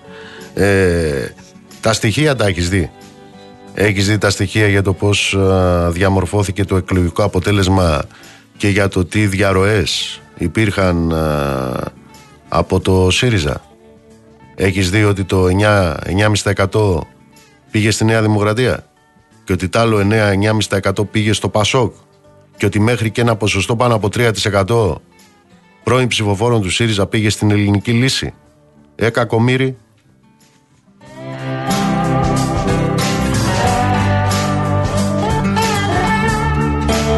Με βάση το μυαλουδάκι σου όμως, η κριτική που κάνει το Κομμουνιστικό Κόμμα Ελλάδας στο ΣΥΡΙΖΑ, ε, ήτανε αυτή που τους έστειλε εκεί και όχι η πολιτική του ΣΥΡΙΖΑ.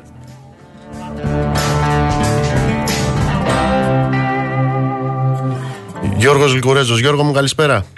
Γεια σου Νίκο, καλησπέρα. Πού βρισκόμαστε τώρα, Ολοκληρώθηκε η διαδικασία των διερευνητικών εντολών. Σχεδόν 24 ώρες κράτησε, άντε λίγο παραπάνω, με δεδομένο ότι ο κ. Μητσοτάκης ω αρχηγός του πρώτου κόμματος την έλαβε χθες. Οι άλλοι δύο πολιτικοί αρχηγοί δεν την έλαβαν καν. Και έχει ένα ενδιαφέρον, είναι λίγο περίεργο αυτό για τον κύριο Τσίπρα. Ο κύριος Τσίπρας ήταν ο Πρωθυπουργός ο οποίος έφερε την απλή αναλογική.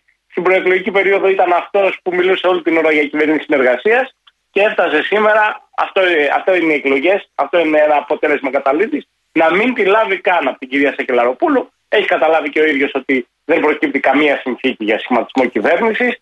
Την ε, έφυγε από το Προεδρικό Μέγαρο χωρίς να την έχει παραλάβει. Το ίδιο έκανε και ο κύριος Ανδρουνάκης σήμερα το απόγευμα.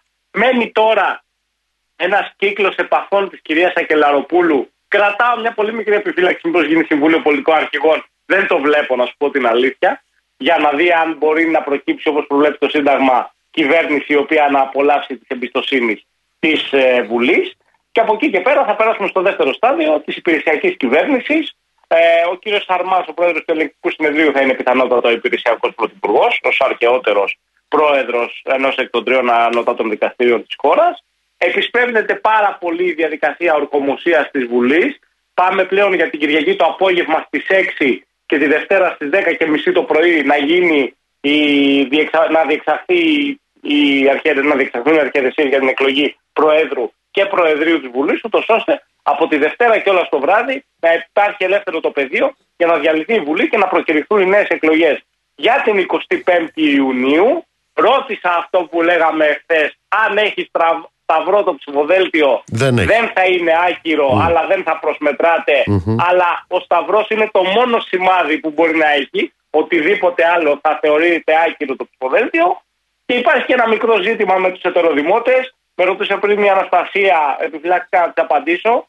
Με δεδομένο ότι οι εκλογές θα γίνουν Ιούνιο και όχι Ιούλιο, ως ετεροδημότες θα ψηφίσουν οι ίδιοι στα ίδια τμήματα που είχαν δηλωθεί και στις προηγούμενες εκλογές. Δεν προλαβαίνουν δηλαδή να γραφτούν νέοι ετεροδημότες, το οποίο θα ίσχυε αν οι εκλογές πήγαιναν τον Ιούλιο. Θα πάμε στα εκλογικά τμήματα που ψήφισε ο καθένας και στις Μάλιστα. εκλογές της περασμένη Κυριακής. Έγινε Γιώργο μου, σε ευχαριστώ πολύ. Γεια σου Νίκο, καλή συνέχεια.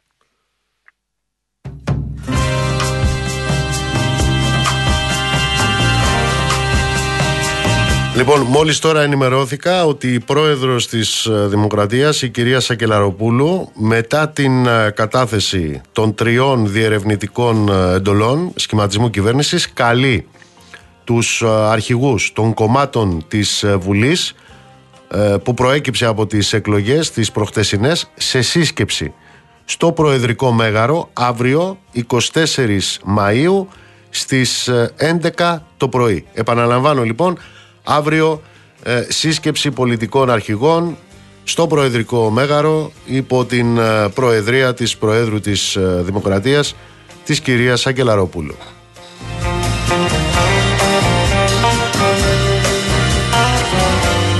Να στείλω μια καλησπέρα με σεβασμό στον κύριο Βασίλη Μαρτίνη. Κύριε Σφυροδρέπανε, ε, ήγε- έγιναν δύο εκλογές το 2012. Να κοιτάξετε τις δεύτερες.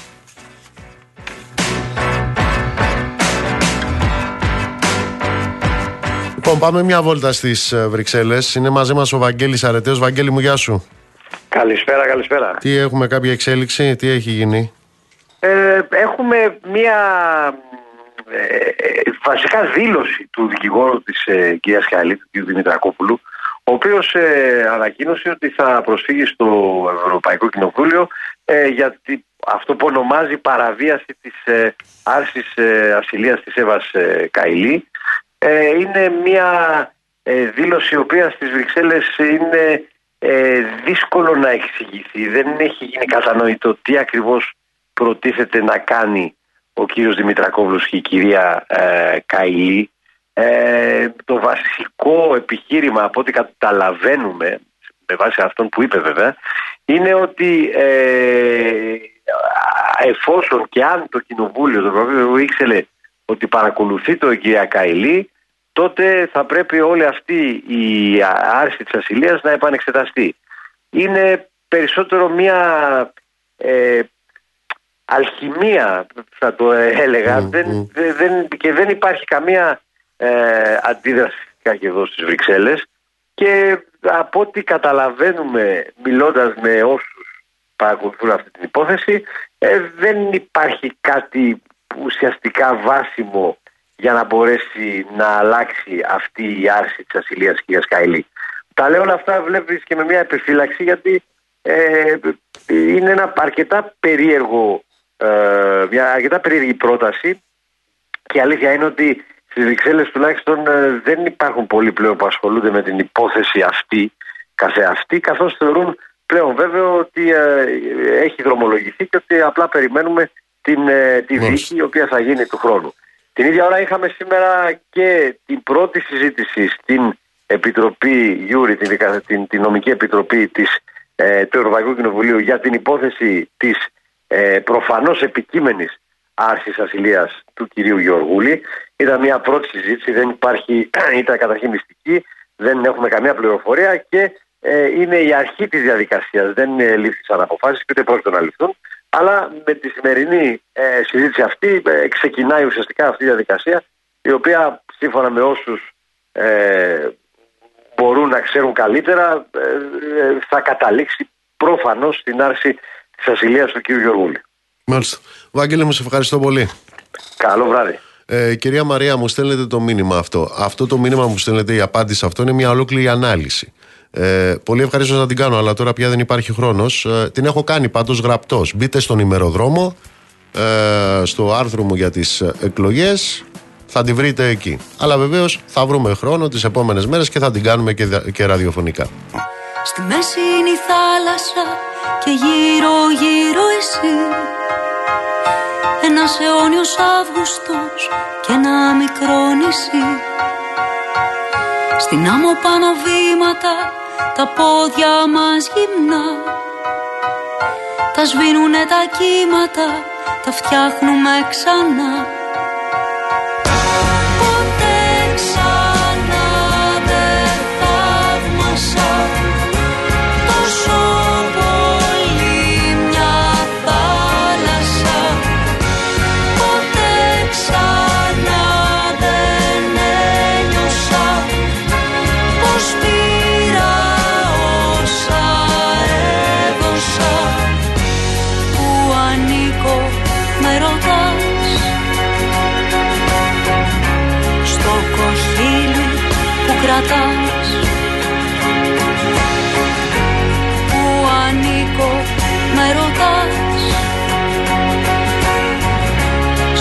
φεγγάρι που κοιτάς.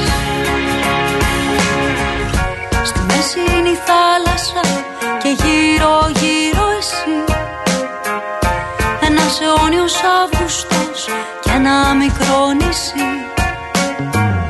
Σ' ένα γαλάζιο άνεμο στεγνώνουν δυο μαγιό. Αν θες την πρώτη κόρη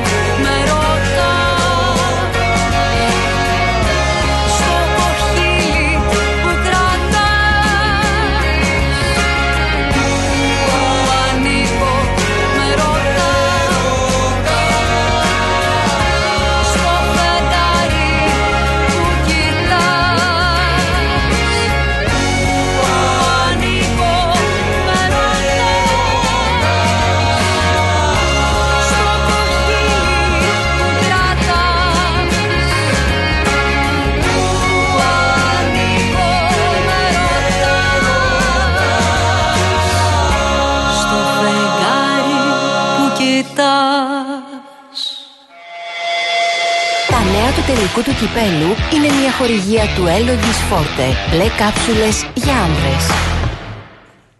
Κύριε Σταυραγάκη, τι έγινε, έχει μπαλίτσα αύριο; Έχει μπαλίτσα για λίγους. Γιατί μέσα στο γήπεδο θα είναι ούτε 200 άτομα και οι δημοσιογράφοι.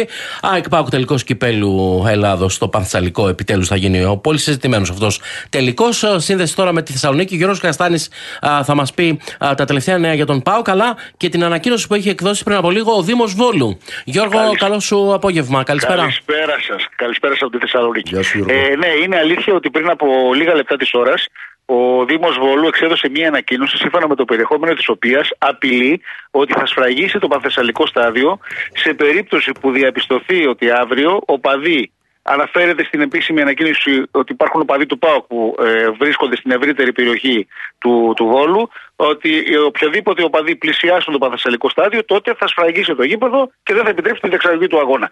Ούτως ή άλλως, βεβαίως, πρέπει να αναφέρω ότι τα μέτρα της αστυνομίας είναι δρακόντια από νωρίς σήμερα το πρωί, δηλαδή γίνεται αυστηρός έλεγχος από τους αστυνομικούς κατά την είσοδο όλων των αυτοκινήτων στην ε, πόλη του Βόλου. Μας και- το μετέφερε και ο Παύλος Παπαδημητρίου νωρίτερα αυτό. έτσι ακριβώς, έτσι ακριβώς. Ε, περισσότερο είναι μια προειδοποίηση του κυρίου Μπέου, γιατί θυμίζω ότι το Παθεσσαλικό στάδιο βρίσκεται στην κυριότητα του Δημάρχου ε, επί της ουσίας του Δήμου Βόλου και δήμαρχος είναι ο κύριος Μπέος, ο οποίος ε, προειδοποιεί ότι αν τυχόν πλησιάσει κάποιος τότε θα δημιουργηθεί αυτό το ε, απευκταίο εν πάση περιπτώσει, σενάριο το οποίο δεν θέλουμε ούτε καν να το σκεφτόμαστε. Ε, Και επί η της ΑΕΚ, ουσίας- πριν μου μας πεις τα αγωνιστικά, και η ΑΕΚ με ανακοίνωσή της λέει: Μην έρθετε σε επαφή με την αποστολή κατά τη διάρκεια της παραμονής στο Βόλο. Καλεί τους φιλάθλους να μείνουν μακριά από ε, εκδηλώσεις ενθουσιασμού που πάνε στο ξενοδοχείο πριν ε, τον ε, τελικό. Και η ΑΕΚ έχει βγάλει ανακοίνωση για αυτό το θέμα.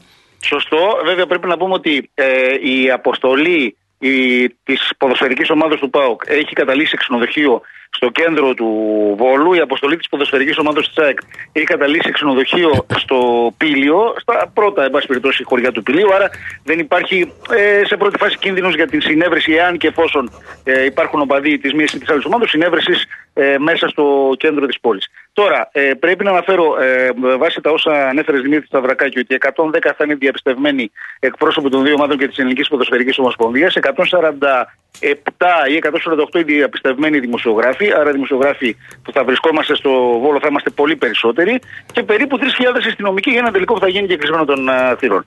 Ε, αναφορικά με τον uh, ΠΑΟΚ και την προετοιμασία της ομάδας, πρέπει να αναφέρω ότι ο Νέλσον Ολιβέηρα αποκλείστηκε από την αποστολή, καθώς ο Λουτσέσκου προανήγγειλε ότι δεν τον υπολογίζει για τον αυριανό τελικό και κατά πάσα πιθανότητα ο Νέλσον Ολιβέηρα αποτελεί, θα αποτελέσει και παρελθόν από τον ΠΑΟΚ μετά το τέλος της ε, ε, αυριανής ημέρας, μετά το τέλος του τελικού και των επίσημων υποχρεώσεων της ομάδας. Από εκεί πέρα δεν ανακοινώθηκαν ε, τα ονόματα των παικτών που συμμετέχουν στην αποστολή. Όλοι είναι παρόντες, αλλά θα ε, συμμετέχουν στην αρχική δεκάδα οι πλέον επικρατέστεροι αυτοί που έχουν και τον χαρακτηρισμό του φαβόρη. Νωρίς το μεσημέρι, κατά τη διάρκεια της συνέντευξης τύπου που παρέθεσε ο Ρασβάν Λουτσέσκου και ο Αντρέ Βιερίνια για λογαριασμό του ΠΑΟΚ, εκατοντάδες φίλαθλοι της ομάδος είχαν βρεθεί στην Τούμπα, εμψύχωσαν τους ποδοσφαιριστές και τους ζήτησαν ε, με πολύ έτσι, ενθουσιώδη τρόπο να φέρουν το κύπελο στον πύργο τον ε, Λευκό. Αυτά από την Θεσσαλονίκη. Γιώργο Κασάνη, θα σε ακούσουμε και αύριο. Ευχαριστούμε τον συνάδελφο από τη Θεσσαλονίκη. Αύριο από τις 7 η ώρα η εκπομπή Real Sports με το pre-game του μεγάλου τελικού και στις 8.30 μετάδοση από το Παθεσσαλικό στάδιο. Το Elogis Forte, μπλε κάψουλες, είναι ένα φυτικό συμπλήρωμα διατροφής το οποίο συμβάλλει στη διατήρηση των φυσιολογικών επίπεδων τεστοστερόνη στο αίμα και προάγει τη σεξουαλική επιθυμία και απόδοση του άνδρα. Elogis Forte μπλε, ο ανδρισμός σας στα ύψη. Το Elogis Forte μπλε κάψουλες κυκλοφορεί σε συσκευασίες με μία κάψουλα, τέσσερις κάψουλες και δέκα κάψουλες. Προϊόν γνωστοποιημένο στο ΝΕΟΦ. Ζητήστε το στα φαρμακεία. Λοιπόν, κατόπιν όλων αυτών και ακούγοντας την ανταπόκριση και του, ε, και του Καστάνη από πάνω, αλλά και το δικό σου το ρεπορτάζ, ε, δηλαδή για τους ε, χωροφύλακες στους δρόμους. Ποιος μπαίνει, ποιος βγαίνει από την πόλη, ξέρω εγώ κτλ. Τους, α- τις απειλές για τα λουκέτα στο γήπεδο, τα δημαρχηλίκια και τα καμποηλίκια. Ε, ξέρεις τι έχω να πω, ε; Για αυτές τις ομορφιές όλες. Δεν μας σώνει τίποτα. Ξέρεις τι έχω να πω; Για πες. Τις καλησπέρες μου στην ΕΠΟ και σε αυτούς οι οποίοι ελέγχουν το ελληνικό ποδόσφαιρο. Τις καλησπέρες μου. Εντάξει, να γίνει αύριο τελικώς να τελειώνουμε. Εκεί θέλουμε να πούμε. Τώρα υπάρχει και στο θέμα στην Ισπανία πολύ πολύ μεγάλο. Με τον Βινίσιους. Πριν από λίγο έγινε γνωστό ότι τρεις οπαδοί της Βαλένθιας που κατηγορήθηκαν για εμπλοκή στις ρατσιστικέ επιθέσεις που δέχτηκε ο Βινίσιους συνελήφθησαν από τις Ισπανικές Αρχές αλλά αφέθηκαν ελεύθεροι αφού κατέθεσαν.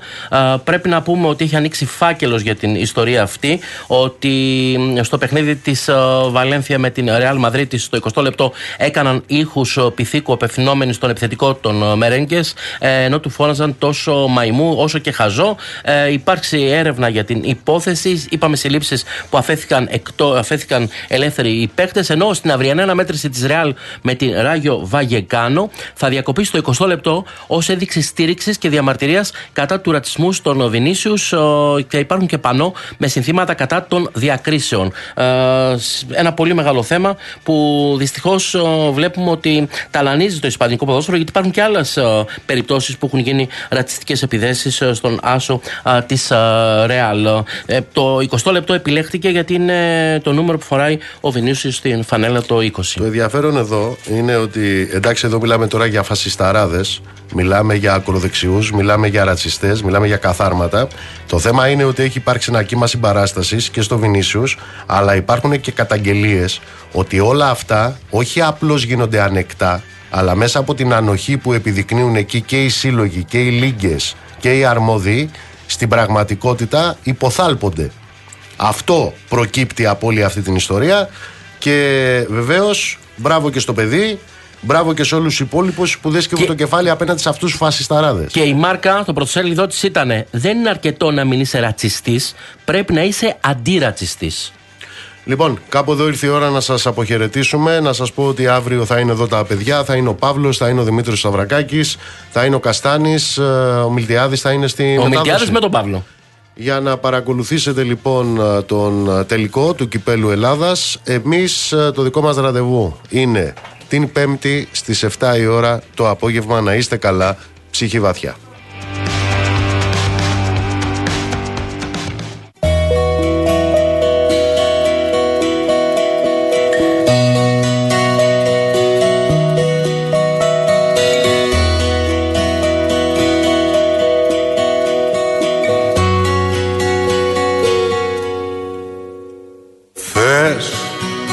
Να με καλά, να μην πονάω, θες.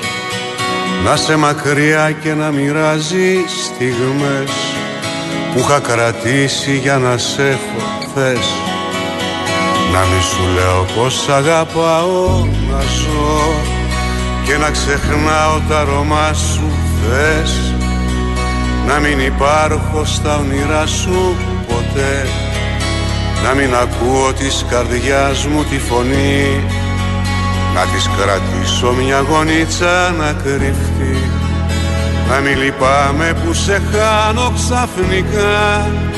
Να μην φοβάμαι που η ανάγκη μας νικά. Να μην αγγίξω την αλήθεια σου ξανά. Να μην πονέσω με το τέλος, με το τέλος που πονά. Πες να γίνω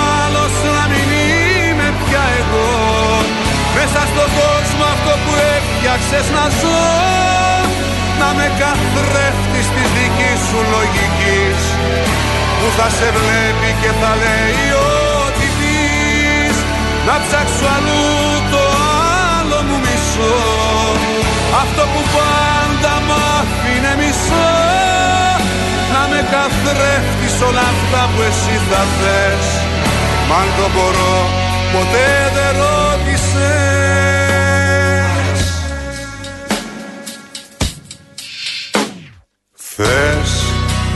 ό,τι κακό να το περνάω Θες να προσποιούμε πως γελάω χωρίς Να σε κοντά μου να υπάρχω Θες δικαιολογίες πάντα να έχω Θες να μην λυπάμαι που σε χάνω ξαφνικά Να μην φοβάμαι που η ανάγκη μας νικά Να μην αγγίξω την αλήθεια σου ξανά. Να μην πονέσω με το τέλος, με το τέλος που πονά. Θες να γίνω άλλος, να μην είμαι πια εγώ. Μέσα στον κόσμο αυτό που έφτιαξες να ζω. Να με καθρέφτεις της δική σου λογικής. Που θα σε βλέπει και θα λέει ότι πεις να ψάξω αλλού το άλλο μου μισό. Αυτό που πάντα μ' άφηνε μισό. Να με καθρέφτεις όλα αυτά που εσύ θα θες. Μ' αν το μπορώ ποτέ δεν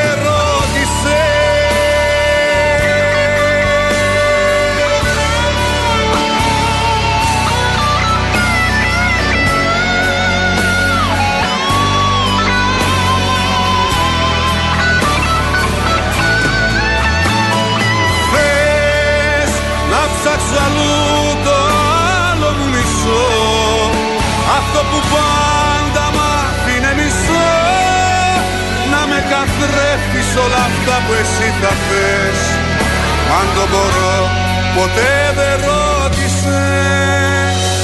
Θες να με καλά να μην πονάω Θες. Να σε μακριά και να μοιράζει στιγμές. Που είχα κρατήσει για να σ' έχω θες. Να μη σου λέω πως αγαπάω θες